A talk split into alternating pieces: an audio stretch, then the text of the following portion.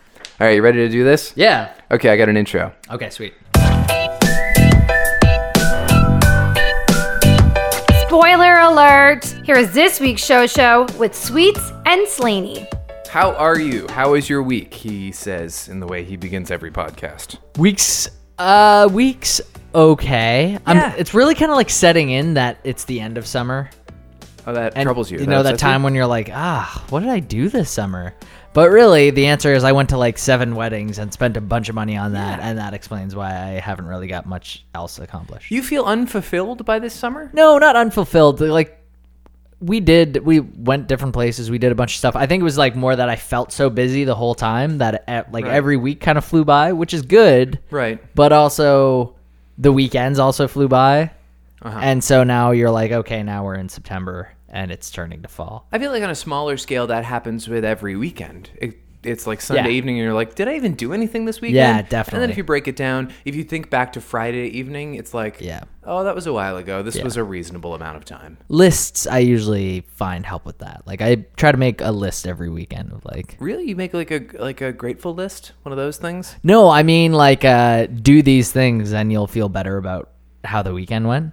Oh, So it's like okay, sure, but I did get out golfing. I did fix the sink. I mowed the lawn, and still managed to drink that night and had a fun time with buddies or whatever. good for you. Yeah, you know, like try to tick a couple things off. Are you not excited about it being fall now? Because like I, I am coming alive. Like I've had a, I know. I've had a frustrating week. Yeah. and I am a thousand times less depressed than I was two weeks ago. Really? Yes. Just because of the heat. Yeah, I um I really do like the summer quite a bit, regardless of temperature. Yeah. I usually find a way to like be at peace with it. Mm-hmm. But I'm okay with it this time around. Like it is kind of nice to get back into like you know fall temperatures, football, kind of. that's right. Oh yeah, Sports in general are that's right. Yeah. When yeah. does basketball start up? Basketball will start up kind of mid late October. Interesting LeBron James news happened today. Really? Yes, I didn't hear about it yet. Space Jam Two is confirmed. Oh my god, has this not been confirmed like 20 times already? But there's another piece to it. Okay. It's being made by Ryan Coogler, who made Black Panther. What? You're kidding. I'm not kidding. He's gonna produce it. He's not directing Right. it. Okay. But yeah, When is is there a, a slated time? That it's going to be- 2019. so it's going to be filmed in 2019, or like Yeah, I don't know. Like there's there's already like been a teaser uh, graphic Really? that went viral today, and it's like a picture of of like the locker room, the basketball locker room, and it says L James, B Bunny, Right. uh, R Kugler. whoa. P- See, people were talking about this for a while, and I felt like it was around for so long that it definitely was going to happen eventually, Yeah, but it almost became like folklore. it was parabolic, and like it's been so long, you're like, oh, that's not actually gonna happen. Kind of like uh, the third Jump Street movie. That's right, or like uh, Chinese democracy when it Okay. Oh, actually happens. You know that that The Guns N' Roses Guns album. N' Roses album. what, what's the the mythology behind that record? I don't know. Oh well, forever for so long it was like it's like their ch- people would use it um, as an example of something that was never actually going to happen. Oh, it's like okay. Chinese democracy. Like So when- they said we're gonna make a record called Chinese Democracy. in yeah they said that in like like ninety six or something. Okay. and then it didn't come out until twenty thirteen. It was bad, right? No, I think it was like critically kind of accepted, but yeah, you don't hear any singles from Chinese democracy today. And was Axel on that record? He must. Yeah, he was. I think Yeah. Oh. it was like the Get Back Together record. I think. I think. Yeah, I'm pretty sure. Oh, because I don't know if that was they d- they did that tour together recently, Right. and I don't know if that was uh after them doing Chinese Democracy. I think it was actually, I think Axel did that on his own, or Axel Rose did it on his own. That first Counting Crows record in like 1994 or whatever it was, August and everything after, which is that Mm-hmm. like golden bronzy album cover with all the like the scribbly on the on the front of it. Yeah. Uh, it's a great record. That's where you get like Mr. Jones and Round Here. and- Right. Uh, and that's kind of put them on the map. And the the record was called August and Everything After, and it was called. Uh, I- I, I think I think it was understood that there was like a track that coincided with that title. Yeah. People were like, why'd you call your record August and Everything After? Oh, well, it's named after a song called August and Everything After. And Adam Duritz didn't play the song in concert for like 20 years. Right. Uh, and then he played it. and it lives up to the hype. It's a sensational song. Oh, really? Yeah. Nice. Yeah, and it's just like a live track. But it wasn't on the al- on the actual. It was album. never. It's never even been produced. There's just like a pretty good recording of him doing it in a concert. Oh, And so wow. he's just like at the piano and he and he starts playing this song and people are like listening really closely because they're like, oh, I don't know this song. And then he gets to the chorus and he uses the phrase and August and everything after, and everybody in the room realizes what it is and they freak out. Oh, that's it's a incredible. cool piece of audio. Wow. Yeah. Did you go to the show when they were here? It was very disappointing. Yeah, that's what I think. That's what people say in general about the Counting Crows. I really like the Counting Crows, uh, but uh, part of it was I was in a skybox, which should have made the show all the better. But Right. acoustically in the Scotiabank Center, I think there are sky- certain skyboxes that don't suit rock concerts very well. sure, yeah. Because where the speakers were, it was just not.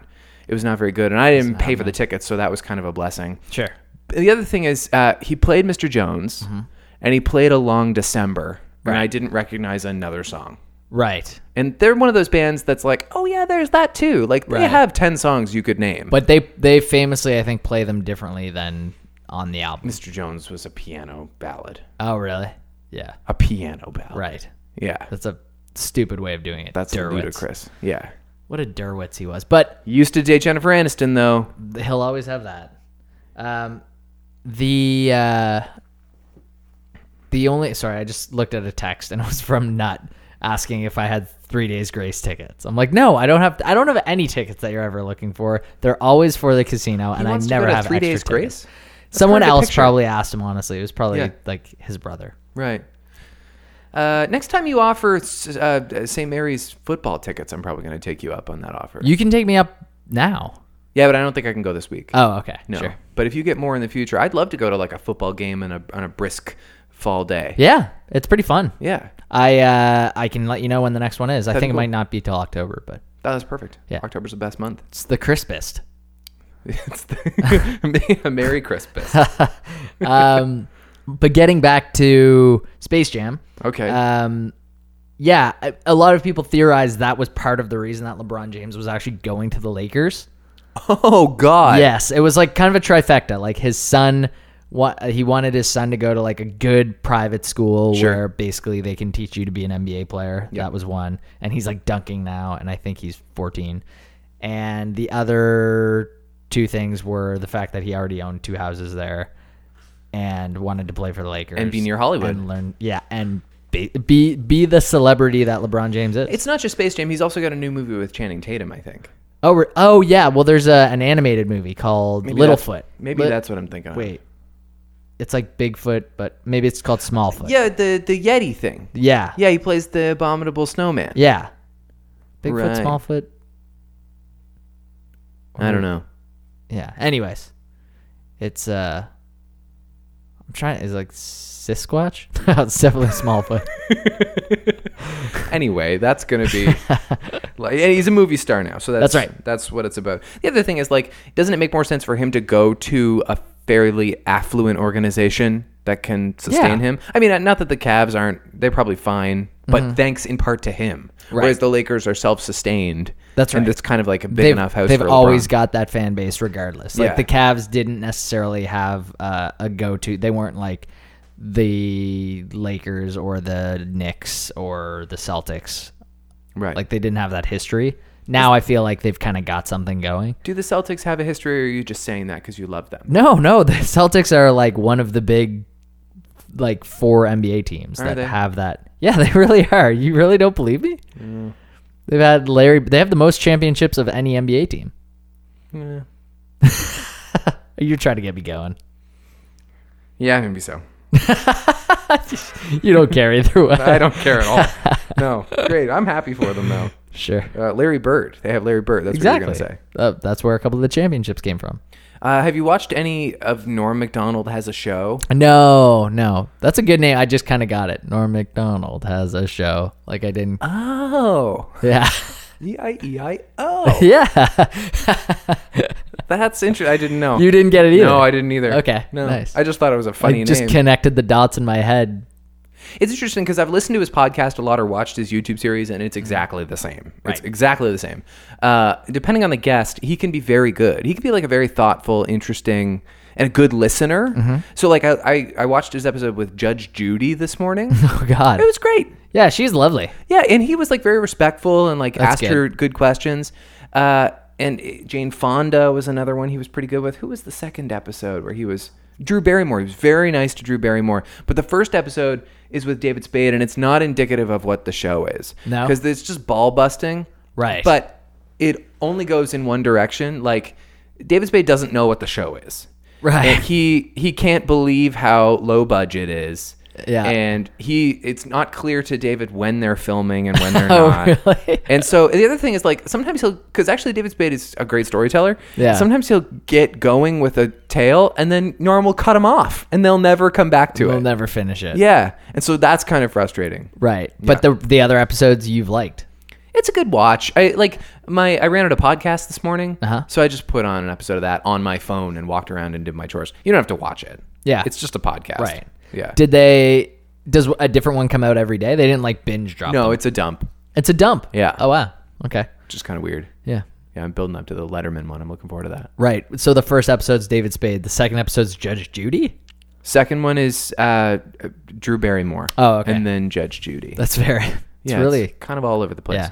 The other thing is, and I know you you finished Ozark yes. without giving anything away. Mm-hmm. You happy with how it ends? yeah, I di- you know I didn't like the second episode quite or the second season quite as much as the first. I was really really on board with the first. Yeah, I was kind of I was kind of lukewarm on it. Yeah. I feel like I'm closer to lukewarm after the second season, but I still watched it within, you know, a week.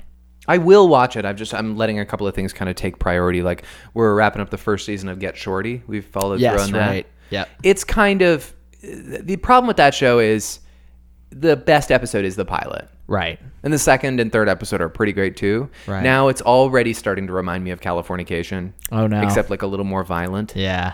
Uh, and really, the only reason to watch it is for Chris O'Dowd. Right. For the Miles character, he remains fantastic. Episode by episode, we've we've kind of like sloped downward on this I'm show. gonna keep more it up, and but more. like Mm-hmm. it, they have two seasons, and the second season is wrapping up now. Right. Uh, they'd be wise to film something that could be an acceptable series finale in case they don't get renewed, which is very possible because nobody talks about that show. Right. Uh, and if I only have to watch two seasons of that show, I'll be happy Yeah.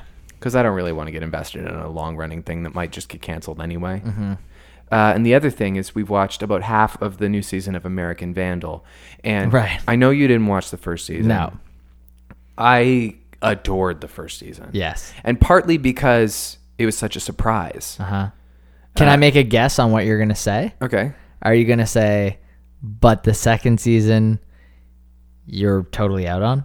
I'm getting there. Okay. uh, the first season was such a surprise uh, in how it beautifully depicted like a realistic high school in spite of this outlandish concept which is that somebody uh, uh, uh, drew dicks all over the staff parking lot um, it was like also very touching which was surprising the second season didn't have the element of surprise because you already know what the show is Right. and somew it is just as Oh, really? It's still it's got there. Phenomenal. Oh, all right, that was an upset for Jump me. schools. Yep. They go to this like hoity-toity Catholic private school. Right. I saw I did see a bit of a teaser for it. They uh, the guy they got who plays Demarcus Tillman. Yep. Who's like big man on campus. He's like the high school basketball star. Right. He is the realest thing I have seen in any kind of theatrical context in a very long time. Really? He is like he is the perfect essential epitome BMOC. He nails it and everything out of his mouth Really? cracks me up. Wow, my eyes kind of lit up. Like I actually felt my eyes widen when you said that. Yeah. That that's awesome. You got to watch it for this guy. okay. Yeah. And you could obviously watch the second one and then watch the first one if you, You could watch the second season really first. not- It, the, I think the first episode of the second season kind of spoils what happens in the Okay. first season. Right. Doesn't make it any less of a good watch because Sure. it's very heartfelt. Okay, awesome. So American Vandal is worth checking. You're out. into that. We finished uh, Castle Rock. Oh yeah. Castle Rock was good. I liked it. Mm-hmm. Went to places I didn't think it was going to go, but kind of like dark scary stuff that wasn't completely explained, which like I think is in keeping with the show, Right. uh, or with with Stephen King too. Yeah. Um, but you, it, w- it took you to a place where you thought, oh, this is definitely how it's going to end here, or this is it's going in this direction, and then it kind of swung back. It was, But it it was an has a- interesting watch, It has like a conclusive result. kinda. I mean, I know they're going to come back. Yeah, yeah. I don't think there's going to be a like. I don't know if it, it would be the same characters or if it would be a totally removed Oh. thing. Yeah, it could be They could they could have the same characters again, Yeah. I think. But that was a good uh finish that, finish Ozark and on to uh, season 2 of Atypical. Oh, we finished that. Did you finish it? We're a Yeah. few episodes in. It's good. It is good. It's very sweet. He is- Rappaport's so great. He yeah, he is like Yeah. surprisingly Yeah. good in it. He's the moral center of the show. For a guy who was kind of like he's kind of lost his mind a little bit, I think. Like Yeah. like Barstool Sport, like he got into a huge feud with Bill Simmons. You heard the Bill Simmons um, Yes. like he just hates Bill Simmons cuz Bill Simmons wouldn't promote his book. Right. And then Barstool Sports, he was kind of a character on that for a little bit. like he was coming in and consulting. Because I, was listening to him with uh, with Jim Norton and, and Sam Roberts last week. and Okay. They wanted him to talk about it, but he couldn't really talk about it. about the Bill Simmons Barstool. thing or the Barstool thing. Yeah. Yeah. and Barstool just kind of flamed him. Like, we have millions of followers. Here's us showing videos of you being an idiot or like a drama queen, Yeah. and just like he was he was done. Like, Do you think he's an asshole, or do you think that part of it's a character? Because he definitely leans into the, the character of totally? assholedom. Um, I think he is not entirely stable. Yeah. Yeah. Yeah. That's and then probably and- true. And I looked it up, and I think he's had like domestic abuse charges against him and stuff at one point. oh, don't say that. Yeah. Yeah, like no, on like Wikipedia, you can see that. Okay, that's Um, too bad. He is the moral center of the show, He, he really and is. the, the everyone else on it's good too. he was great. And, and when I watched the first season, I was also at kind of a high point on Michael Rappaport. Like Yeah. I was listening to those podcasts and, and kind of enjoying him as a Right. as a character and, and like following him on Instagram and stuff. Yeah. And it took like it took me out of it after finishing season one that he kind of did shitty stuff. No, but what about the kid who plays like the main guy? He Plays He's Sam. amazing. He's so good. He's amazing in it. Yeah. The- what- his line when he says, "Hey, is that cat here?" and they go, "No," and went back, and he goes, "Oh, good. I didn't want to step on it." like he is totally just a mechanism for showing the other characters' emotions. yeah. I think. Now, last year there was a bit of a controversy because the he got the part of this uh, kid on the spectrum. Yeah, didn't Right. they? Didn't they just totally make good on that? Did they?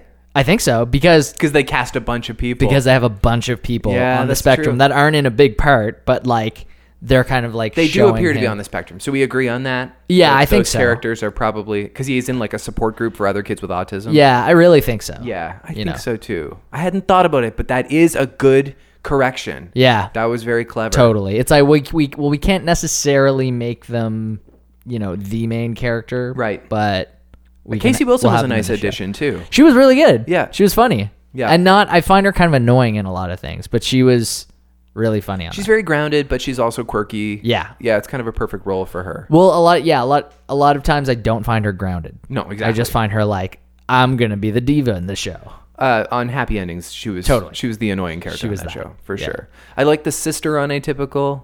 I, I I don't like Jennifer Jason Lee because you're not supposed to, but they do a good job of uh, making it very clear she's not the villain in the show. She's always like nuzzling herself in it. That's what drives me crazy about it. Yeah. You know, she's always kind of like, Yeah, she does like a weird thing. yeah, it's so, it's, she does a weird thing, doesn't she? She does a weird thing. A What's she lot. from besides that show? she was. I in know like- the name, She was in like Dazed and Confused. She's been around for a long Seriously? time. Yeah. Was she someone's mom in Dazed and Confused or was she Jennifer one of like, Jason Lee? yeah. No. She looks like just super old is what I mean. no, she's probably like 41. Okay. So she's like Matthew McConaughey's age, but Matthew McConaughey has never aged. She doesn't look that old to me. She No? looks like a, the appropriate age to have teenage children. really? Yeah. Yeah, no, I guess the appropriate age to have teenage children, but you when you said Dazed and Confused, I just picture it everyone in Dazed and Confused being kind of evergreen. I guess so. I mean, I, I bet if you saw Ben Affleck right now, you wouldn't think that. well, he's in rehab, Colin. Yeah, I know. Have some sympathy for God's sake. Look, I'm just telling you the facts. She's not in rehab. She looks better than that. Y- Yeah. She also got nominated for Hateful Eight, I think. She was in Hateful Eight. Yeah, Oh my god, I gotta watch Hateful she's Eight like again. crazy in it. Yeah, yeah, yeah, she's a good actor. yeah, yeah. I'll have to watch that again. Yeah, just to get an idea. And I want to watch Days and Confused, see what she did in that. Um, anyway, yeah, I think I think the uh, I like the boyfriend in it too, he's almost too perfect. He's, he never does anything wrong. He always says the right thing. but he's such a schlub. Like he, he's, he's not, not. he's not successful. He's just like oh, I don't know. I don't know if he's not really." successful. He goes to a practical high school. Oh, does he? Yeah. Oh, okay. A pri- You mean like a regular high school? No, he goes to like a vocational high oh, school. a vocational high school. Yeah. Okay, gotcha. Uh, and they make one allusion to that in this season. But like Okay. other than that, he's just like this sweet, like incredibly patient, understanding. Right. But there's an arc developing with that character, w- with the sister character, that's going to complicate uh, Sure. that guy. Anyway, I'll I, I, I explain. got I started to get that. yeah, that you arc. probably figured it out already. Yeah. Um, but do you remember him from an episode of Silicon Valley? no, He he played a blood boy, like he was someone that Gavin Belson wanted uh to like take basically take his blood. oh my god, And like yeah, it was kind of like he would he would do that for like to feel like better energy and stuff. Uh, yeah, anyway. is that the guy who died, Gavin Belson? No, Gavin Belson's still in it. The guy who died was in like the very first That was the season. first season. Yeah. right. I think Gavin Belson might have been a character that they brought in in the second season. To to uh, take over the the hollow space left by the guy who honestly died in real life. Yes. Yeah. Yeah. Let's talk about the 70th annual Primetime Emmy Awards. Did you watch any of this? You didn't see it. I watched zero of it. Do you know any of it? I know like one thing of it. Okay, what's the one thing you know? Okay, the one thing I know is that someone got proposed to, and that was a big Let's start there. Yeah. So uh, this was um, Glenn Weiss is the gentleman's name. He won for uh, uh, best directing for a variety special. Mm-hmm. He directed the Oscars. So uh, you know, at the point where the Oscars are winning Emmys, that's when you go to bed. Yeah. Uh, and he was like very dumpy. He's very un Hollywood looking. Sure. And in fact, like we were kind of bagging on him when he first came up because like he has this awful hair thing where he's like he's got like a skullet.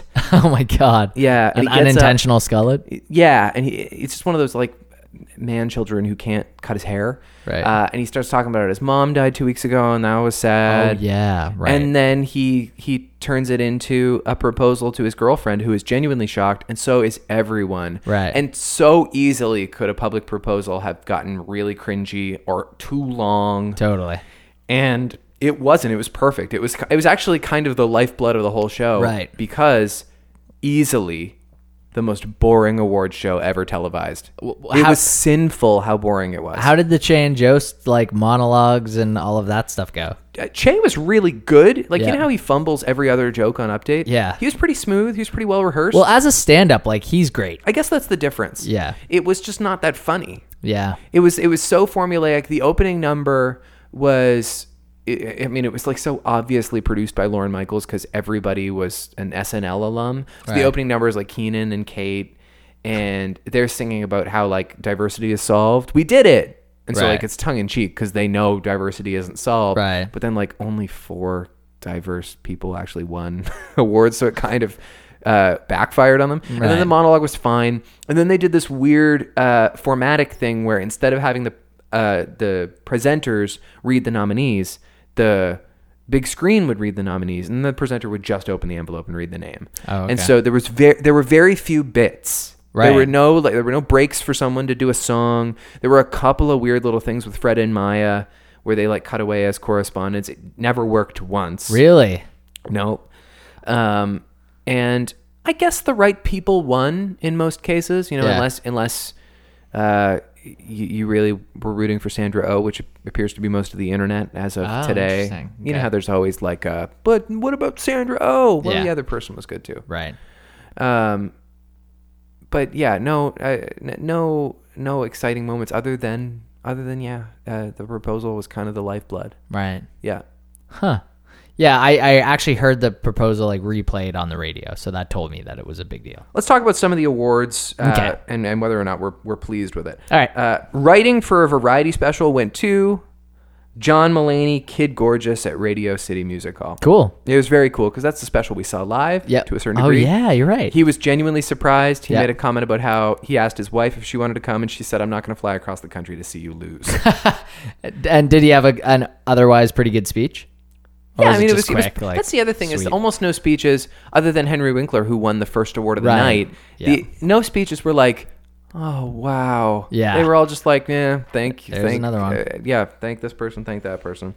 Uh, writing for a limited uh, series or TV movie went to Black Mirror, USS Callister. 'Kay. I really got to watch that because it's like gotten. a Oh lot of- yeah, USS Callister was an amazing episode. It's the Yeah. first one of season four. Writing for a comedy series, Amy Sherman Palladino, Marvelous Mrs. Maisel. She also won directing for a comedy series, Marvelous Mrs. Ma- Ma- Maisel Sure. cleaned up. Yeah, I saw that. And this is my problem with the Emmys is that they're it gets to be very predictable who's going to win everything. Mm-hmm. Yeah. Except I was wrong because I figured Handmaid's Tale was going to win everything, and Right. it didn't. And it did not. Did not. Writing for a drama series uh, went to Joel Fields, uh, The Americans. Yeah, I saw that. I s- I actually saw all of the awards that the Americans won. Uh, directing for a TV movie went to Ryan Murphy, The Assassination of Gianni Versace. Directing for a drama series, Stephen Daldry for The Crown. The Crown did okay. Yeah, Yeah, overall. And I, I mean, it- it's kind of the end of an era for The Crown because Yeah. they're going to reboot now and jump a few years ahead, all new cast, probably a lot of the same crew. Right. But like Claire Foy won, and that was just because she's done now Mm-hmm. and she's out. right? Uh, reality TV competition, RuPaul's Drag Race, variety sketch show, Saturday Night Live. I mean, was it going to be Tracy Ullman's show? Right. Did Keenan win? Keenan won last week Yeah, oh, for, right. for writing Comeback Barack. Right. But he did not win for actor, supporting actor in a comedy Sure. series. Okay. He also presented the final award of the night. it was weird. Like, you know how when they get like Warren Beatty and Faye yeah, Dunaway? Jack Nicholson. yeah. They got Keenan Keenan Thompson to present Best Drama Series. Wow. It was really Was he weird. like, I don't know what I'm doing here? No, he didn't really make any jokes, I don't think. no. I don't think so. I forgot. It's really straight laced. Variety talk series went to. See, this is a category that famously just goes to the same thing every year. It used to be The Daily Show every year until John retired. Right, and now it's John Oliver. Yes. Right. Every year it goes to John Oliver. So that's his third year in a row. Uh, supporting actress in a TV movie limited series, Merritt Weaver for Godless. Hmm. I guess. Oh right, Merritt Weaver. She was she was in like New Girl for a second, and, and Yeah. Uh, I remember her from Studio 60. oh yeah. Yeah. So it's kind of weird to me that like this person with a small part in Studio 60 won an Emmy. Yeah. You know, She looked great. Cool. Anyway, I guess she's good and godless. Uh, a supporting actor for a TV movie, uh, Jeff Daniels for Godless. Wow, Jeff Daniels. Wouldn't have expected. Jeff Daniels is another one who wins stuff that he doesn't deserve. He's just like, all right, cool, I'm in it again. I, I maintain what I said before. He's uh, a one trick pony. Not a huge JD fan. He's not that good. Supporting actress in a comedy series, Alex Borstein, Marvelous Mrs. Maisel. Oh yeah, right. Yeah, and she won best uh, uh, voiceover. Voiceover. performer last Killing weekend. it. Great week. Can I say though that I think Godless is probably Jeff Daniels' biggest departure. Like he's kind of a villain in that, isn't he? Maybe I think his biggest departure was Harry Dunn because he like fancies himself Yeah. this this really serious thespian. Right. Yeah. Yeah, that's fair. But I hear you. Uh, supporting actor, comedy, Henry Winkler, and this is a 43 year career. This is a legend. Has never won an Emmy before. Totally. Yeah. Uh, and and he made the most of it. He was really genuinely thrilled. Awesome. And he has a lot of reverence for for Bill Hader and Alex Alec Berg or whatever his bet. name is too. He's Yeah. really he calls them geniuses. It's very sweet. Was was Bill was there a shot of Bill Hader crying? Because I could kind of picture that. Not crying, but he was joyous. Yeah. He was so joyful. That's awesome. Uh, supporting actress in a drama, Tandy Newton for Westworld. Mm-hmm. Saw that. Supporting actor in a drama, Peter Dinklage, Game of Thrones. Yep. No was surprised there. He has the most nominations in that category in, in Emmy history. Wow. I think he has three wins. I was pulling for David Harbour. I thought there was like a small chance he could upset it. That would be cool. Yeah. Nothing for Stranger Things.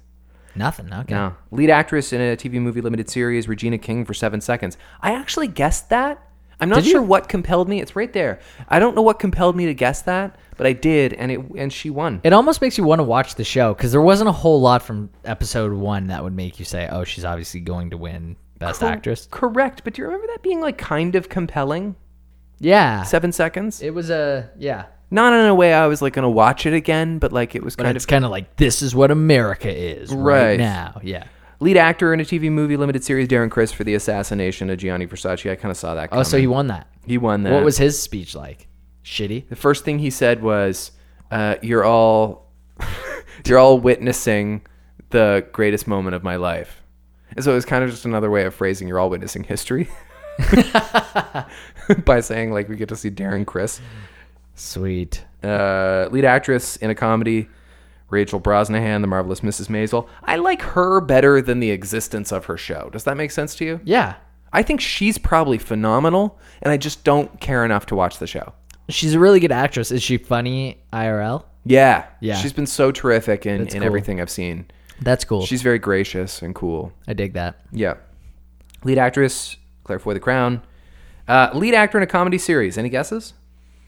Uh wasn't it uh Bill It Hader? was. Yeah. It was Bill Hader, which I was so happy about. I would have liked to see Donald win it as well. Sure, yeah. Uh, But he won last year. I, I thought, well, no, he won.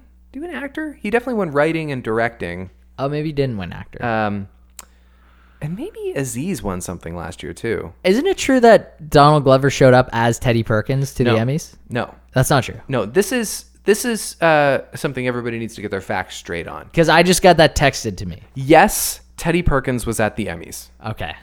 uh, and so immediately all the blogs are like, Donald Glover shows up to the Emmys as Teddy Perkins, and then Donald took a picture with Teddy Perkins, Oh. and so everyone's like. Lay Keith Stanfield dressed up as Teddy Perkins, and then the three of them took a picture together. And Like so- it uh, doesn't have to be someone from the show. It's still not confirmed who dressed up as Teddy Perkins, but there are some people who say it was Danny Pudi, and Oh my that would be God, fucking That funny. would actually be awesome. uh, I don't think it is. If you look at him, like it would take a lot of prosthetics to make Danny Pudi's head that big. Sure. Um, but whoever it is is wearing a lot of prosthetics, so I Right. don't really know. Some other people said Stephen Glover, who's like a beefier guy. It can't be him, Right. Uh, and then there's somebody else uh, who uh, it seems like it definitely might have been. I forget it. It'll come to me later, but like it's gonna live on now as a, a bit of a mystery. Right. Wow. I want to know. So that's kind of fun. I actually think it was Bill Hader's to lose because it was it wasn't going to be uh, William H Macy, it wasn't going to be um, Anthony Anderson, who by the way is just like he's getting patronized by being nominated in this category. What if it Ted was Dance and Larry David? What if it was Bill Hader dressed up as Teddy Perkins? That That would would, be a real actually be twist. like close. He's the closest actual look to That Teddy would be a real twist. I was watching a uh, Hollywood interview, uh, like a press interview, Hollywood I was Reporter gonna press say interview. a Hollywood interview. uh, with with John Mulaney after having just won his Emmy. It was very intimate. It wasn't like a press conference. It was like Right. a sit down with John Mulaney, but he's still in his his baby blue tux and Yeah. he has his, his Emmy with him. And he's very uh, sweet. I think maybe he knew the interviewer. It seemed like they had a rapport. Okay. Uh, and then the interview completely stops when Bill Hader crashes the interview, and the two of them both have their Emmys and they're looking at each other like. Isn't this crazy? Yeah. And they have this really sweet moment. They tell each other that they love each other. oh no way. Yeah, look it Oh. up on YouTube because it's a really nice thing because everybody Sure. knows they have had a lot of their success together. Yeah. probably like some of the most successful stuff they've done is together. Right. and uh, and they also do bits very Yeah. naturally. Like they kind of start talking and suddenly they're in the middle of a bit.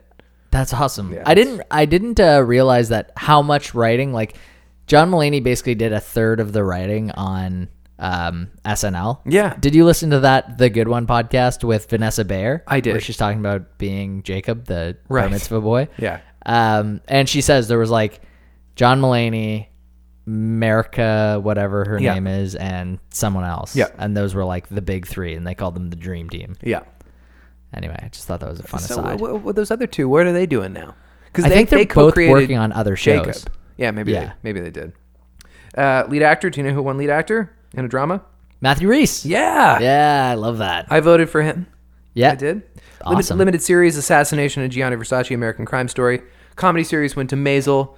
And drama series went to Game of Thrones, which Yeah. I, I think was an upset. I think it's kind of like the easy pick. Well, they, they didn't qualify last year because of the way their season fell. And so it's kind of like Mm. almost a makeup? a double thing, a makeup. Right. It's like a big commercial thing. And I know Game of Thrones is good. I have no Mm. doubts. But, I mean, like, did it really um, shock and amaze? Did it really like change the form this year? Like when, uh, I, I I don't know about Westworld, but like the Americans had a big year. Stranger Things Yeah. did something really powerful. So did The Crown. And you know what? Like, bear with me on this. This Is Us did something powerful in Yeah. this past year, and I, I it might not be for everybody, and it might be like a little schmaltzy, Mm-hmm. but it made network TV dramas like contender again. Yeah. and it made people cry their eyes out for three weeks in a row. Sure. Yeah, I believe that. The guy who created uh, This Is Us, Dan Fogelman, has a movie coming out this weekend. It's called Life as We Know It or Life Itself or something like that. It Okay. has a 9% on Rotten Tomatoes. No So this guy who way. created this like really successful, critically acclaimed TV show made a real shitty movie. Wow. Yeah. Who's in it? Oscar Isaac and Olivia Wilde. Really? Yeah. Whoa. It should be good. Oh. Yeah. But I think it's like trying really hard to be, This is us on the big screen. yeah, it's trying to Yeah. be sad Right. and like kind of take itself really seriously. Right. Is he also the guy who wrote Crazy Stupid Love? Yeah. Right. Okay. Oh, that's He's too bad. capable of writing good stuff. Totally. Yeah. We all know I it. think it went to his head. Yeah. Very Kinda too possible. bad. What else do we have for TV news? I know there's. Remember we used to do full hour long podcasts about the Emmys. It's just not enough to say. No, definitely not this year. Good lord, not enough to say at all. Uh, oh, you know what? We got to talk about this friggin' Ernie and Bert controversy. Do you know about this? Uh, well, okay. So I heard that people were saying there's not enough diversity on Sesame Street.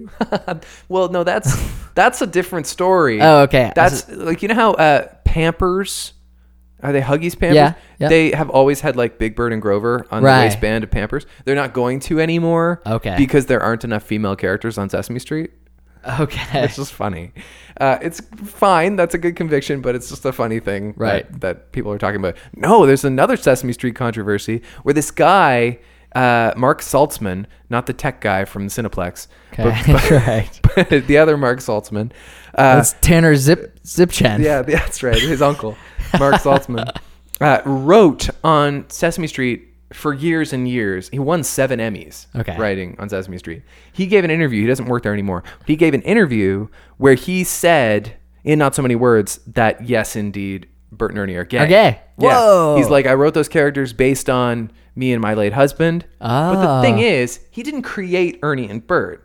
Like when he was writing their dialogue, he can base it on whatever he wants. He didn't invent the character. They they were already around, and he Yeah, just Jim Henson created the right. characters. Sure. Yeah. Uh, and so then, s- so that was like kind of funny and weird.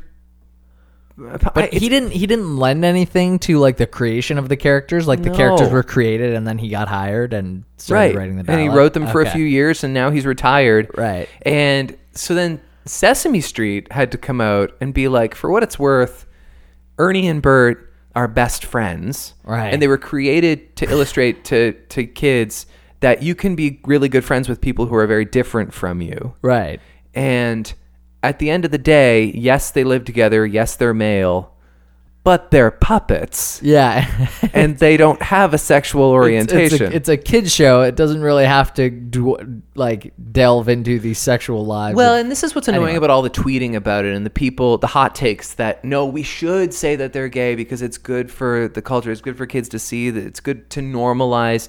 Yeah, it is. I agree. Sure. I just don't even think marriage really exists between puppets on a kids show I- like there's I think that that this idea that kids are confused that two men live together is a concoction. we are I two don't men re- that live together Yeah, exactly. and there Like, was nothing weird like nothing nothing and weird we happening. Oh had we had twin beds in the same room and we both wore nightcaps. That's right. We pushed the beds together and we got extra large sheets, and That's right. it was fine. And uh, you were probably the Ernie. I was probably the Bert. I'm definitely Bert now.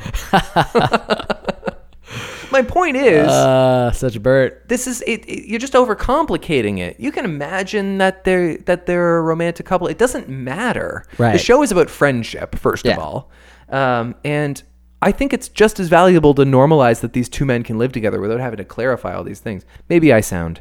Uh, Uh, you're on the wrong side of history. I'm probably I, again. I'm not. I don't have a problem with it. But to say, but to, it's like it's almost like the opposite of, of, to of to take pearl he- clutching. You to know what take I mean? heat for someone saying no, they actually were best friends. Yeah, You know, it's just For that we're, people to like, say, we're "Come on." forcing these kind of like changes Yeah. by accusing the subject at hand of Mm-hmm. being unwoke if they don't conform to what you suggest. I'm just saying it's a weird time to be alive, and everybody's right. trying to keep up. You're totally right. Everybody's I don't- trying to, be, and not everybody's trying to be sem- sensitive and empathetic, Mm-hmm. but most people are. That's right. Everyone is trying to be better without I just, I just realized we're talking about Bert and Ernie. the, this is how far we, That's we how- got. Oh, that's how we got here. That's how it started. All right. Well, Oh, good obviously lord. it's a silly podcast. anyway, so we're we're kind of where we were with Bert and Mm-hmm. Ernie. it's just kind of a like a couple of days of nothing, and we're, Right. we're exactly where we left off. Jordan B. Peterson is about to weigh in on Bert and Ernie. Uh, the Disney uh, streaming platform that they're going to launch next year, Right. going to be uh, a Loki series Okay. and a Scarlet Witch series. In fact, starring uh, respectively Tom Hiddleston and uh, Elizabeth Olsen. Scarlet Witch is another member of the MCU. Yeah, she's in the Avengers. Oh right, yeah. I, I actually was kind of trying to place wh- what she, what her significance was. Does she just come to light in that movie, or was she in another it was one? the first or maybe the second Avengers, but she's Okay. been in a couple of things since. right. And is she one of the Olsen twins? I mean, the Olsen she's family. their younger sister. Younger sister, She okay. looks like she could be uh, older a twin. She looks very much like them, although uh, I don't. I haven't seen the other. I haven't seen the twins in a long time. Right. I went to a taping. It was a live broadcast of Much on Demand when I was younger, When they were on it. and they were the guests. No way. Yes, Cool. it was cool. Much. uh, So was that like the half hour interview version? Yeah, it was like they crowd all the kids into like the big glass front Yeah. thing on whatever street, and uh, they had the uh, Matt Babel did the interview. Babelicious. Nice. Very cool. You know what? I saw him like in a picture with Drake recently. Nice. Drake posted like "Fam's all here," and he Wow. was one of the guys. That's pretty cool. And I think he's like a record rep kind of agent or something now. He did ET Canada, I think. He A- A did. lot of those guys do ET Yeah, Canada. I know. Devin Soltendeek did ET Canada. yeah. Does Rick Campanelli still do it? Does Rick remember a hot minute where R- Rick Campanelli was on the Edge morning show? Is that not a thing oh anymore? yeah, I think it was. No, you know who's supposed to be on the Edge Morning Show in come January? No. Uh, Ruby Carr and her brother. Whoa. They're going to be doing mornings. I, I didn't even know her brother she was left in NewCap. radio. No kidding. She's going to. Good for her. Yeah, I guess she's finishing out the year and then She's a star. Yeah, apparently. thing. Well, I mean, ev- like I kind of knew. I've never heard her before, She's great. but a lot of people, yeah, That's cool. say she's a natural for sure. They put Fred on Q107. Right. It's all I heard getting that. younger. I heard that. Cool. I used to think I wanted to work in that building. Yeah. Yeah, no, Not so sure anymore. not anymore. I don't want to move. No. No. Well, sure. You just bought a house. Well, yeah, I just I like it here. Yeah. Yeah. Do you ever get that? Like, did you ever have a thing where you're like, oh, I'm going to go to the biggest place I can go and be king of the world? I did for a while, and then you know when I went to that went on that Argentina trip by myself, I, I was like, you know what, this is really swaying me. It's really making me realize how dependent I am on friends and. it's just- crazy to close me that people you in. went on that trip by yourself. well, I didn't mean to. You didn't. No, remember. What happened? remember, I Your friend got arrested or something, kidnapped. he got kidnapped. yeah. Yeah, he had. Uh, they put a bag over his head and took Yeah. him to a farmhouse. Right. Uh, yeah. No, no, no. It's coming back to me. Uh, the ice storm in Toronto. He was flying standby, couldn't get there, and then I I must ended ended up. been devastated. yeah, I, I've, I've never felt that way in my life. I'm I'm convinced that the stress of that day brought on diabetes. You got diabetes. You came back. I came back and and had full blown diabetes. Yeah, that was wild. You looked horrendous. yeah. You looked terrible. in any case i yeah that was like it was the worst and but but that th- through the whole process of me trying to meet new friends and being by myself and not knowing what these new people thought of me and like like that made me realize i don't think i ever just would want to move out on my own i was with jen at the time but i mean like if there's any conversation of us moving to a place no, it's this crazy. Well, and that's true. And now you guys are like a unit, so you would never be alone. no and we were a unit at the time to be fair i just meant like you know i wouldn't want either of us to have to go through that like start completely anew T- Well, that's true too. Yeah. Yeah, to have to rebuild. Totally. Just this idea of like, oh, I'm new in town. I don't know anybody. I guess I'll go out and try and meet some people. Yeah. As an adult, that's just a twisted concept. I know. I know. And when- when my friends come back from being away, they're usually like, "Ah, it's so nice to be back and like have yeah, like all you guys like hang out together." And I'm like, "Yeah, we do. Like it is nice. Yeah. It's good." It's a special thing Yeah. to have long term friends. Totally. I don't like new people. In any case, we're both Nova Scotia forever. Schooner bound. I'm a townie now. The seabound coast. Uh, Maroon Five gonna do the Super Bowl halftime show. Yeah, people kind of upset about that, I think. Yeah, there's nothing they, that that doesn't surprise me at all. They're There's- they're, they're essentially just like a poppy Nickelback. It's Be- just a, a band that's easy to hate. Yeah, people well, and people I think were like, "Well, it's in Atlanta this year. Like, why don't we get like Outcast or Migos or Give me a break. It was never Like- gonna be Outcast or Migos. Well, it could be Migos. No, it, no, it's got to be the biggest star in the world. It's got to be a legend who can put on a legendary show. Sure. that's what the Super Bowl halftime show is. Right. But they're going to I mean, Outcast is pretty big. Outcast has That would be big Two if- or three terrific songs that most people know, Yeah. but they're they're still I, underground. I maybe I, I they're not mainstream. I- if I listen back to this, I would I would think that I was agreeing with you too much on that point. But we can we can address that off air. I'm not, I'm not We trying to. can have an dis- interesting conversation. I'm not trying to discredit Outcast. No, I know. obviously Outcast is phenomenal. Yeah. but this is a show where they get Bruce Springsteen or Lady Gaga. Well, they started doing that. Yeah, you're right. They they have, but they have like they had Bruno Mars pretty like pretty early on in his It was early for Bruno Mars. yeah. But he had more big hits than Outkast. Not at that point. Yes, he did. No His way. first album, he had more big hits than Outkast and bigger hits than Outkast ever had. I don't think so. Yes, he did. Because the first uh, the first record had just the way you are, Grenade, The Lazy Song, and and he also did the second uh, uh, the second album songs too because he did Locked Out of Heaven on that special and he did the the other one. Okay, sure. Okay, well, it doesn't have to be Outcast then. If, if we're gonna go by Miss, Lots of good music Miss in Atlanta. Jackson and Hey Ya and uh, what else do they have? Uh, I don't know. Those are Bonzo- the two I know. Bo- yeah, those are the two big ones. But then there's like bombs over Baghdad and At the Super Bowl. yeah, bombs over Baghdad playing at the Super Bowl. Are you I just, just- playing devil's advocate here? Or are you serious? Yeah, maybe I'm 'Cause being a this is little bit insane. contrarian. Yeah. But yeah, I don't know. I, s- I, I, I tend to. Last year it was Justin Timberlake. I know. It's not going to be Outcast. I know it's not going to be Outcast, but like I think you could do a medley of all of the Atlanta stars. That's kind of fun. You know, Bring up a bunch of of like local Atlanta people. totally. And there can there's definitely someone f- like from Georgia who's like a famous rock star. I don't know if Maroon Five is. Are they? Uh, no, they're from California. Right. Yeah. I don't know. I mean, it's just it's it's so milk toast. Ray It's so Charles. middle of the You could road. Get Ray Charles. You get Ray Charles in Hologram style. there. Yeah, that's right. Bring him in. I or Ludacris. yeah. Ludacris had had He did. Probably he, he just did, as but many- he's he's irrelevant now. I know he is irrelevant. You're right.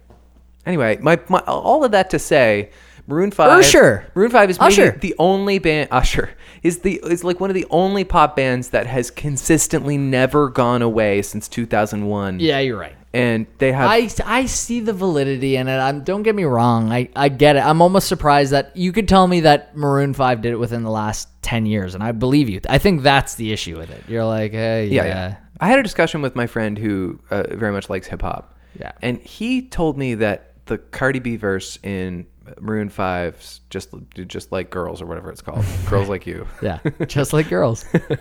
he told me it was great and i couldn't believe that because I, I assumed he would have like such a high opinion of rap music and i think that rap sucks Yeah. No comment, really, because I can't speak to what she actually says in it. Oh, it's bad. I just kind of like bob my head while it happens. it's dumb i like that song more than i've liked almost any maroon 5 song since songs about jane which was their first Yeah. Yeah. Songs about Jane was an album, though, right? yeah but that was like this love she Right. will be loved Sure. harder to breathe sunday morning Right. it's a really good album Yeah. And that that was when they came to Magnetic Hill and opened for the Rolling Stones. right Yeah. yeah I remember kind of walking around as like a like junior high guy. uh, Adam Levine's voice co-star Kelly Clarkson getting a daytime talk show. Hmm. All of that to say, All right. yeah. Uh, Downton Abbey, uh, the movie is getting a release date September twentieth, twenty nineteen. That's a year from tomorrow. There's a movie. Yeah, they're making a movie, Okay. comeback movie. Aaron Paul joining Westworld.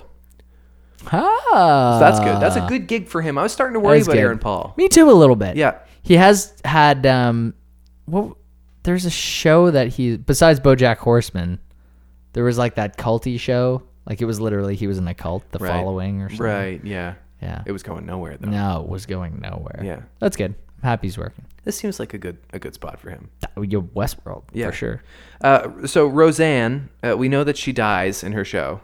She gave in an inter- in an interview where and this is the same one where she says she's going to move to Israel, uh, where she said she knows how they killed a character. Right. So we have to take this with a grain of salt. But she says the Roseanne character dies of an opioid overdose. And do we think that that would make sense? Yeah, wasn't she? She was on a lot of pills in the first episode, wasn't she? Yeah, but that was supposed to be a like a, a Trump care gag. Right. I don't know. May, yeah, maybe maybe she like hurt her. She broke breaks her collarbone and she ODs on fentanyl. Aubrey Plaza. Okay. just gonna keep moving. Aubrey Plaza, Brian Tyree Henry from Atlanta, in talks to star in a Child's Play reboot. oh, okay. Like Chucky, Yeah, Aubrey Plaza. I feel like Aubrey Plaza would be passionate about that. sounds like it's gonna be a comedy. Which I mean, Child's Play was kind of a comedy, wasn't it? I don't know. I don't know either. Never watched it. Me neither. I think it's very campy. Yeah. I think it's amusing, but like, why would? I I don't know. Actually, I was gonna say like, why would she do something that's not a comedy? But she's weird, so maybe she would. Totally. Yeah. She would do like a straight up horror movie, like like how Adam Scott did the Krampus movie, which was awful, I think. But there was Yeah, like a he's big done a online couple of push. bad TV movies. Yeah. Yeah. Yeah, straight to DVD kind What of deal. else is he doing? Oh, Big Little Lies. Big Little Lies, and he's doing that Alien Fox show that I think still exists, but With got like an Craig, entire uh, new Robertson? Craig Robinson. Yeah. yeah. yeah, Oh yeah, I forgot about that. But I think got like an entire new writing staff for the second season. Are we gonna talk about shows? We're already at an hour. Yeah, let's do it. Okay. I don't know, you're you're running this ship, baby. I'm just chiming in. All right, cool. I'm the co-captain. Uh, I'm first this time. Is that right? Yes, this time you are first. I guess I will recap uh, the first episode of The Sinner, starring Sinner. Jessica Biel. All right, you ready? I'll go and go. We're gonna go in three, two, one, go. Jessica Biel plays a fairly repe- repressed and moody uh, young mother. She has uh, a sad sex life with her husband. Uh, she doesn't really say a whole lot. She's just clearly very sad. She goes to the beach with her family. She goes out swimming by herself. She tries to drown herself. She doesn't. She gets very irritated by this like young and happy couple on the beach, and out of nowhere, she just attacks this guy who's making out with his girlfriend and stabs him to fucking death. And then she turns herself into the police. She admits she's guilty, and there's a trial, and she pleads. We don't know. And that's thirty seconds. and it's just supposed to be this story about this woman who like doesn't have any history of mental illness. Just kind of lost her ship. Just or kinda does loses- she? Does she? Yeah, I don't know. First of all, I want to say uh, I didn't have any idea what the show was about.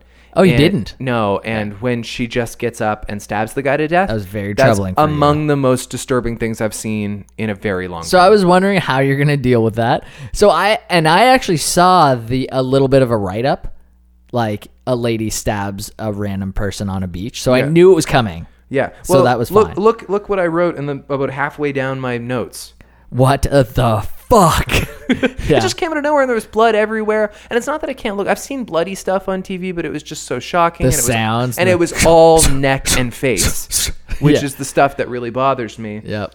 And yeah, just to break it down a little bit more, she's like clearly uh, kind of getting riled up over this annoying young couple on the beach. They're Yes. like your typical like handsome, fit uh like millennials Yeah. being kind kind of talking too loudly and being too chipper and they're also like kind of being a little gropey with each other Yeah. like they're just kind of being a little too handsy for a, a family Oh, beach it's it's way it's way too intense. Jen and I were like, "What the hell? They're at a lake." Yeah. like there's families at this lake. There's so, many people. And so, like, I wondered at first, like, it because they're really like focusing on his hands on her butt. I was like, is this what's setting her off? Mm-hmm. No. because we saw this uncomfortable sex scene with her and her husband, Yeah. where clearly they don't have any kind of emotional chemistry Right. anymore. But but the thing is, she kind of like locks in when she hears that song. Yeah. The song plays up and she's like, "Oh my god, when he was in med school, he played in this band and he played drums and Right. now I'm going to play it."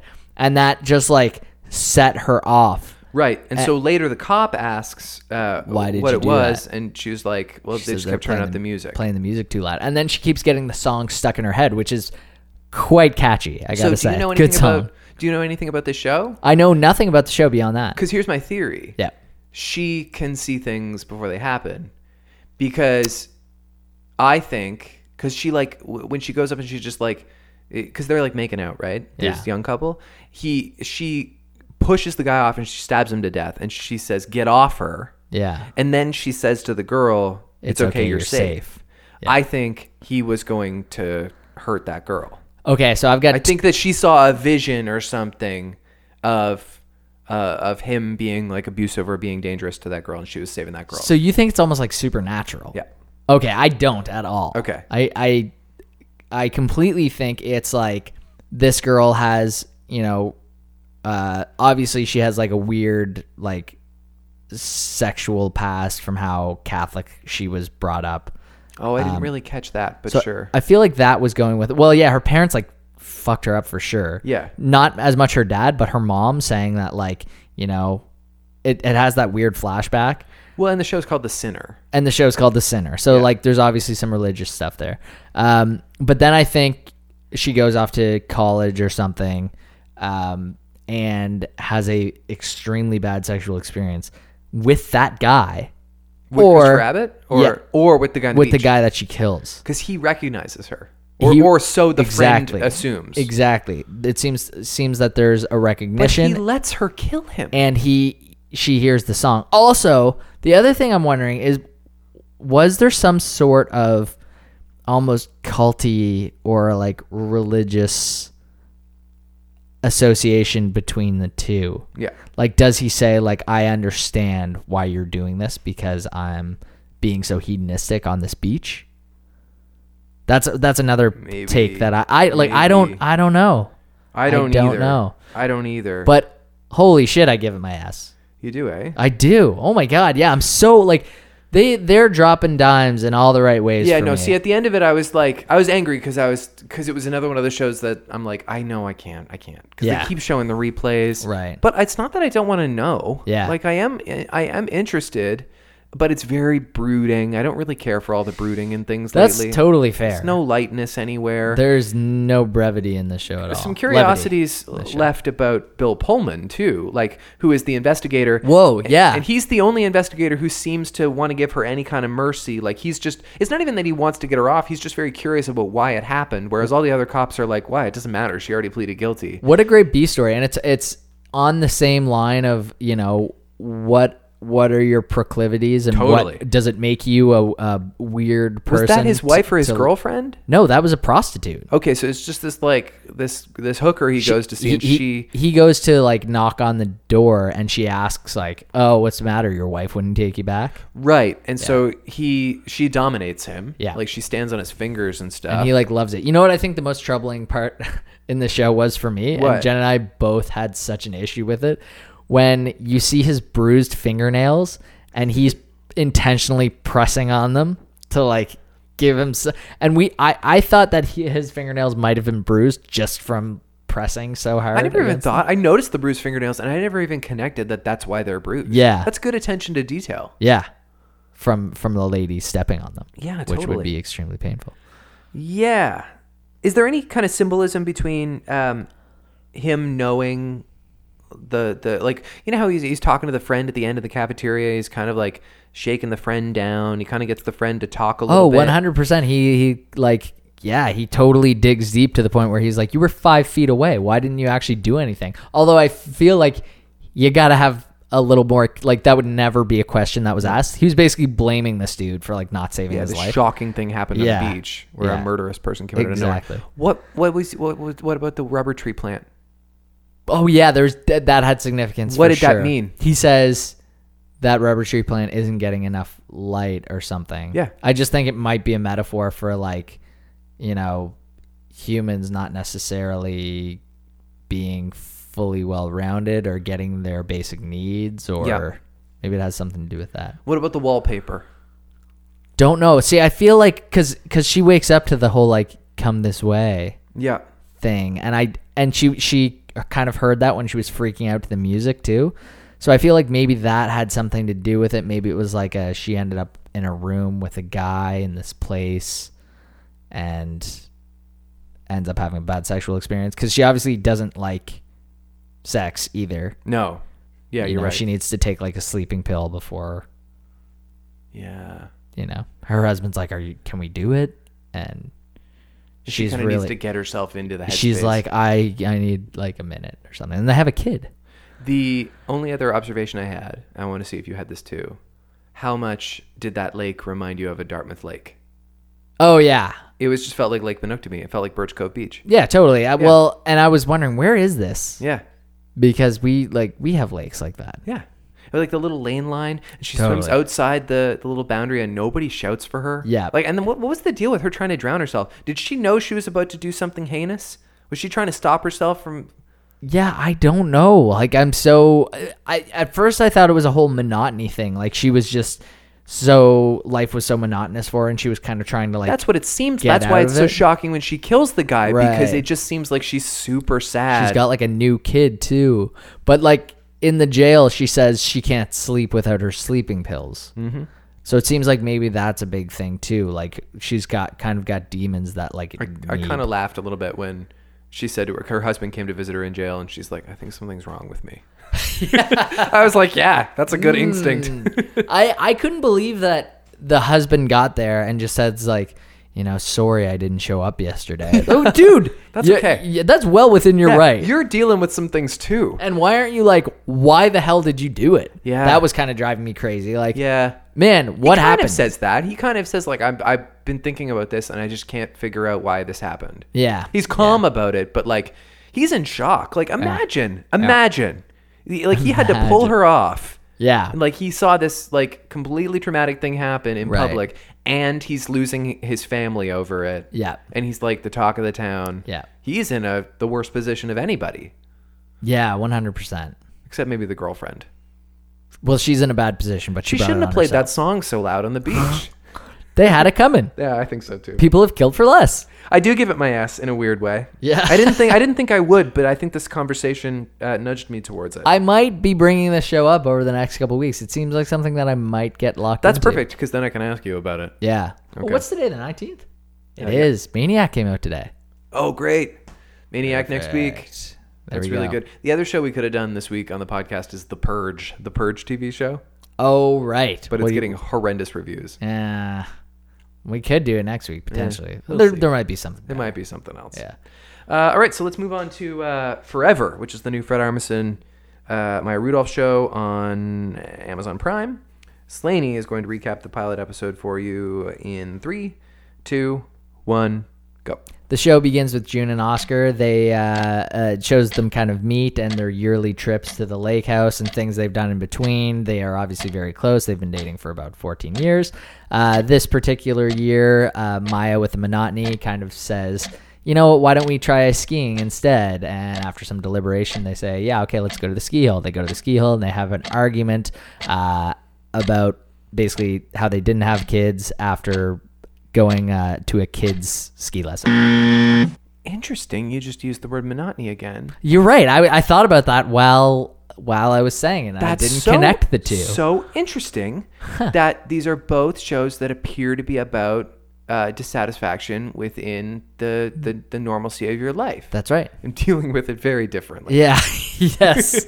One hundred percent. This is kind of uh, not bleak, but it is Mm-hmm. not just a slapstick riot that you might expect from these two very funny comedic people. There's a lot of comedy in it. Yeah. They have Did- a lot of comedic chemistry. Did you happen to see the trailer for it? It's a, a wordless trailer. no. It seems soul crushing. Yeah. Like the show, watching the show was such a relief for me because at least funny things are happening. Like it's almost, you know, again, Alan Yang wrote it or directed it. he wrote it. it, it's Master of None esque in the way that it's dealing with some serious things, but having some funny parts to it. Right. But it definitely dives right into the uh, you know the issues right away. It does. Yeah. Well, uh, The issues with the relationship. Jesse David Fox, who writes for uh, Vulture, calls this post comedy, Okay. and it's it's it's what he calls Nanette also, which is this era in which some of the best comedy is not that laugh out loud funny. Right.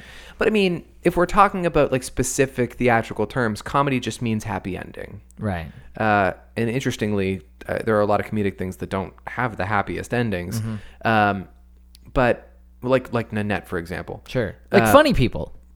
Um, yeah. How does funny people end? I don't really know how it. I, I don't think it ends super happy. I don't know. I think they both grow. I think they both. I think Adam Sandler and Seth Rogen both learn to be slightly better men. But I think in a post comedy world, you know, to be sure, you know, this could have a sad ending, but they're not going to leave it with the most depressing ending possible.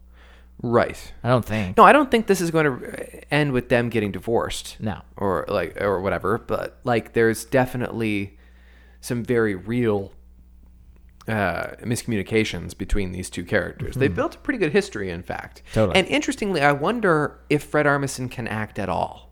Yeah. really? I do. I- 'Cause he- like, do you remember a couple years ago when uh, Will Forte made that movie, uh, Nebraska, Nebraska? and Yeah. everyone was like, "That guy can act." Right. I don't know if Fred can do that. Like Fred either plays these really outlandish, ridiculous caricatures, or he just kind of plays like, oh yeah, uh, Yeah. Right. And, and it's it's it's just kind of like a light, soft version of himself, and it's likable. He's just that in this. Uh-huh. Right. Um. So I don't know. I don't know where I was going with that. Uh, yeah. Who Who was the more likable character in this? she was the sympathetic one. She's the one Yeah. who's not fulfilled. Wh- Whether or not he's fulfilled, we haven't addressed that yet. He's very happy with the routine. Uh-huh. Yes. he wanted to go to the the cottage again rather than the ski hill. Yeah. And obviously was pretty um, was pretty oblivious to her feeling this kind of monotony. There's a That- way that he- comes as like a surprise. There's a way he delivered a line when she first says, "I was thinking maybe this year we don't go to the the lake house." Mm-hmm. He says, "It's kind of a big tradition for us, but maybe. Where did you have in mind?" Right, like he's got a passive aggressiveness. Not even yeah uh, just yeah. well that the way he delivered the line was like oh that sounded like master of none like i never would have thought i would have recognized alan yang's writing Ah, but the way he delivered it sounded like something aziz might say right, but I found that he kind of had that sort of passive aggression when he was confronting her at the ski lodge, saying Yeah. like, "You might have been a little bit, you know, too rough with the Yeah. kid," that's right and she's like. Uh, well, what would you have done? He's like, well, I wouldn't have pushed him, and kind of like has a laugh to it, Hmm. which kind of drives you crazy a little bit, but at the same time, you feel bad for the guy. it is dismissive yeah, yeah i found jasper the bratty kid Yeah, uh, over the top He- definitely. he, took me out of it oh, really? Yeah. Oh, interesting. because uh, everything else was real enough Yeah. and it was my kind of- Rudolph's like, suck my dick. yeah that was funny Yeah. i liked that it was weirdly r-rated Yeah, like those parts get got me back into it. Yeah. Like when they got out of the car and they just start yelling, "Holy fuck!" yeah that was funny ah, it's so cool. There is there is a lot of humor in it. No, I don't think it's post comedy. I don't think that's fair. But I think that they're not afraid to get kind of sad. Is it cynical? Yeah. Is it a cynical show about like Oh, could be that for sure. about about how long term relationships are kind of drab? yeah, I think so. Little humdrum. Yeah, I think so. Yep. But they love Edie Falco. yeah, and her wonderful family. Is it a bit too Woody Allen? That that I don't mean that like uh, across the whole production, but the opening sequence with the jazz music and the no talking felt like the opening Sure. credits. Yeah, I see what you're saying there. Maybe. I mean, I don't think they needed to do that really. Like Right. that that if there's anything that kind of took me out of it. I understand like how much it was establishing, yeah, it was backstory. but it was a lot it was a lot. I felt like you could have gotten there in 20 seconds. Did it less make time. you sad the opening sequence, or did it make you happy? Oh, it made me sad. Because it shows you sad stuff just even in that. And it, it- like the first scene was a relief Yes. when he's showing the fish calendar. that was so funny. That like was a whole funny scene Well, with what two it- people that like clearly don't hate each other. No, very much. They, that's the thing, like, they actually she- know each other very well. they know each other very well. They kind of get each other's like quirks and can make each other laugh. And I Yeah. liked that. so you like the show overall? I like the show overall. Yeah, too. I, I hope it doesn't crush my soul. I actually think that uh, even if not for Aziz's embattlement, Alan Yang is wise to have other projects going because even before uh, E- Aziz kind of like lost some of his street cred. He was being very flighty about when he would do or if he would do more Master of None anyway. Right. Uh, Like after two seasons, both times he was just like, I don't know, we'll see. What am I gonna write about right Yeah. He started uh, posting on Instagram again. I saw that. I mean, uh, Hardwick posted on Instagram today too. Oh, really? What did he say? no uh no caption no he was i think it did caption he's like happy birthday lydia or something but no comments enabled aziz's comments are open and it's just flooded with the same discussion Oh, no way. yeah Really? yeah Yeah. It's not going away. You know that people can't just like let stuff happen. Like No, they gotta. Oh, no. as if their comment in there. is gonna help Right. that's like oh my god yeah. Social justice warriors, man. So um, Ethan Hawke told the story on uh, on Conan this week about how he was offered Independence Day Oh, really? and he hated the script. Yeah. Like he tells the story about how like he literally threw the script out of the window of his car, which I, I don't believe for a second. That's a lie. Like no Right. nobody throws scripts out the window of their So you're car. driving while reading the script. Yeah, and it's so just, like- stupid. but like the point was like he missed out on this. He thought this movie would tank Sure. that it was so bad and Yeah. it was like this great success. And then Will Smith missed out on Men in Black. Or on, sorry, nope. That's that's not the one he missed out is on. not he very true. much took advantage of that one. Right. Uh, he missed out on The Matrix. Oh, I didn't know that. Yeah, But oh, he, yeah. he didn't miss out on Independence Day. he did not miss out on Independence. At least he didn't make that mistake twice. That's right. You don't make that Missed- mistake. He, twice. really, he, he- he missed out on, on the Matrix. He said no to the Yeah. to the Neo part. Yes, to being Neo. Oh, that would have been cool. Yeah, yeah. And George Clooney missed out on Hancock. they wanted George Clooney to be Hancock. Did they? Hancock should be in the MCU. Yeah. What? right. What U is he supposed to be in?